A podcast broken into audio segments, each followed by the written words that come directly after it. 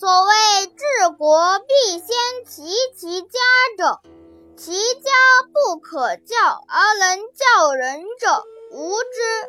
故君子不出家而成教于国。孝者，所以是君也；悌者，所以是长也；慈者，所以使众也。康告曰：“如保赤子，心诚求之，虽不重，不远矣。未有学养子而后嫁者也。”一家人，一国兴仁；一家让，一国兴让；一人贪利，一国作乱。其机如此。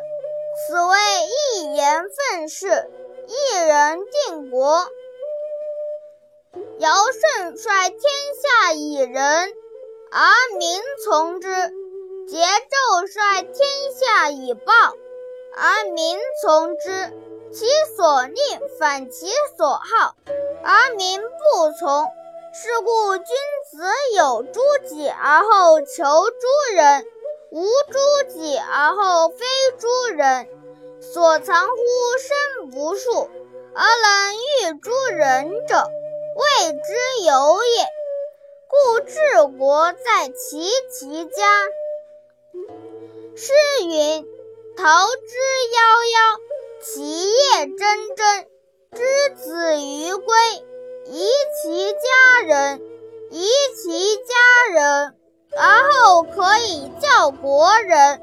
诗云：“宜兄宜弟，宜兄宜弟。”而后可以教国人。